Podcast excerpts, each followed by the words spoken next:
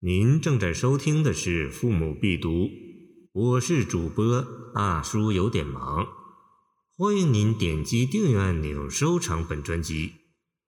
别伪参军，高适。二十谢书剑，西游长安城。举头望君门，屈指取公卿。国风充容迈三五。朝廷礼乐迷寰宇，白璧洁言赐近臣，不依不得甘明主。归来洛阳无复郭，东过梁宋非吾土。兔愿为农岁不登，燕池垂钓心常苦。世人向我同众人，唯君与我最相亲。窃喜百年有交态，未尝一日辞家贫。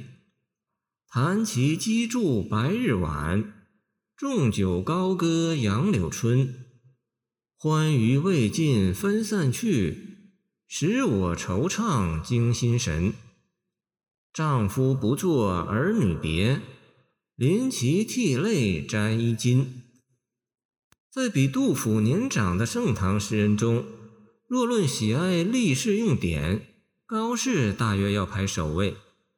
他的用典很有特色：一是不用神话传说，多用经史著作中的事典和语典，古意苍然；二是所用事典大多集中于战国至西汉前期这一时段。特别有意思的是，战国时活跃于各国政坛的纵横家苏秦。是高适诗中出现频率最高的历史人物。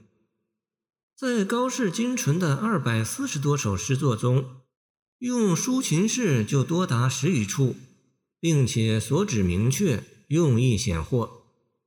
他在赠友人的各类诗作中，以抒情早年的困窘自比或比况他人，以抒情式的成功自立或激励他人。看上去简直是抒情的忠实粉丝。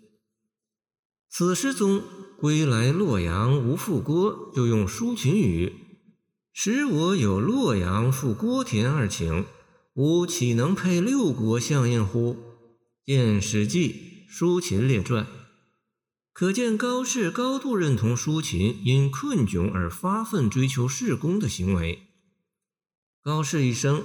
前期极穷，而后期极达。前期仕途不得志，生活贫困潦倒，十年滞留宋州，混迹于桥，无经济来源，靠亲友资助生活。后期却非常显达，曾两任节度使。《旧唐书高适传》说：“有唐以来，诗人之达者，为士而已。”高适传奇式的经历与苏秦却有相似之处。苏秦睡秦王，属时尚而睡不行。黑貂之裘敝，黄金百斤尽。归至家，妻不下任，嫂不为催，父母不与言。见《战国策·秦策一》。窘况刺激他发奋，直至获取成功。高适早年潦倒，不在抒情之下，情感上易与抒情产生共鸣。困顿难堪的境遇，往往产生强大的反击力量，刺激人们以超乎寻常的努力冲出困境。在这一点上，从抒情到高适都是一致的。高适在诗中以抒情为励志典范，就毫不奇怪了。诗题《别韦参军》。一本作送韦参军之别有送别、留别二说，此处故作送别节，虽送别，实则高适自抒胸臆之作。诗体为杂言体七骨，首八句先述自己赴京城干节及失败，诗人读书学剑，文韬武略，自谓功名垂手可得。然而，时值三皇五帝那样的生平志士，近臣得宠，布衣欲直接参与政治，只是梦想。布衣是象征着盛唐诗人的骄傲和信念的典型语词。李白一生以布衣自诩，以布衣自负。杜甫自称“杜陵布衣”。高适也同样具有强烈的布衣感。以平民出身的布衣身份，通过某种不寻常的际遇而直接参与政治，过问天下大事，这大约是不止一个盛唐文人的理想。但实现理想的途径大不相同。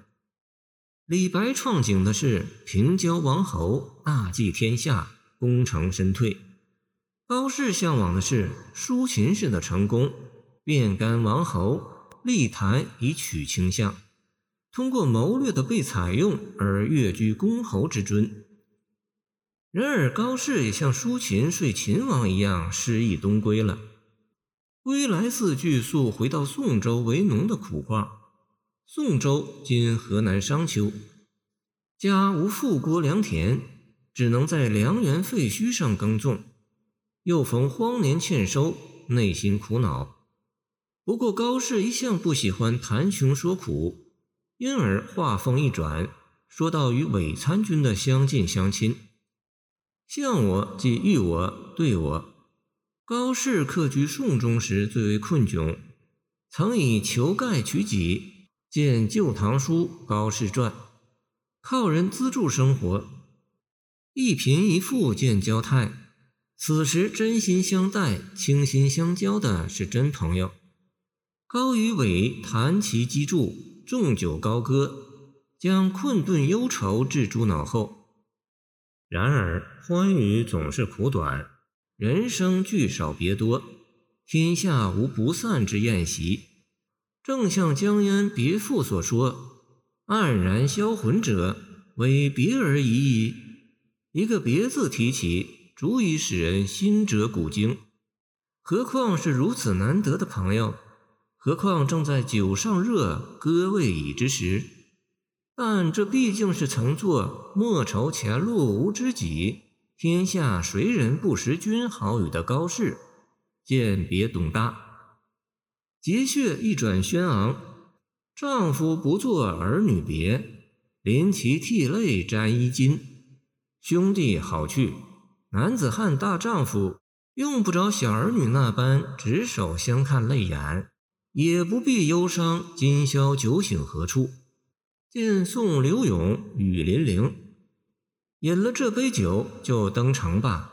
青山长寨，前路珍重。曹植与弟弟曹彪歧路分金时说：“丈夫志四海，万里犹比邻。